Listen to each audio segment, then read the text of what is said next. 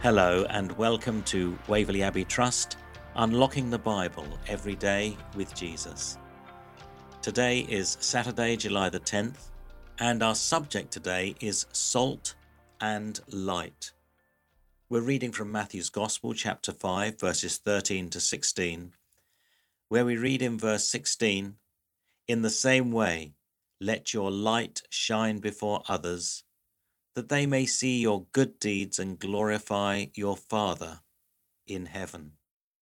Teresa of Avila wrote in the 16th century Christ has no body now but yours, no hands, no feet on earth but yours.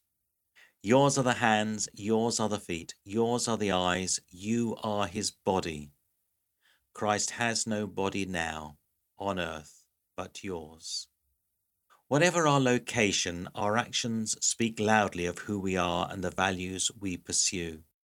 What we discover in God's Word often flies in the face of basic human instinct. When a young Christian, the meaning of joy, J O Y, was explained as putting Jesus first, yourself last, and others in between. God invites us to approach life differently to the common wisdom generated from within a secular and material world. One reason is God's invitation to live every day as Christ's ambassadors. The validity of Jesus is measured by others observing how we live life, the good and the bad times. When plunged into the role of carer for my first wife, I was unprepared, and I found it an unwelcome interruption in our life plan. Could I, would I find Jesus within it? Was I willing to search for J O Y, Jesus first, myself last, and others in between, as I battled with anger and confusion?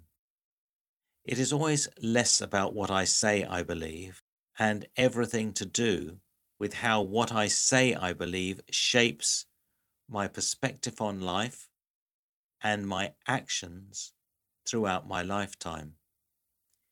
It's the essence of our responsibility as we seek to represent God's truth to a fallen world. Now, an action we might make in response is to reflect upon our own motivations in the different aspects of our life today. Are those motivations built upon joy, where we put Jesus first ourselves last, and others in between. Let's pray together. Lord, I dedicate my hands, my feet, and my eyes to you. May I live to do your will and reveal the character of God's kingdom in all things. Amen. And if you want to read further in the scriptures, then please do turn to Proverbs chapter 6, verses 20 to 24. The prophet Isaiah chapter 42, verses 1 to 9. And in John's Gospel, two selections. Firstly, chapter 8, verses 12 to 20, and then chapter 9, verses 1 to 5. Thank you for joining me with Everyday with Jesus. And if you want to write, you can do so by writing to micah at edwj.org. Join us in prayer as we seek to spread God's Word together so that everyone can learn to live every day with Jesus.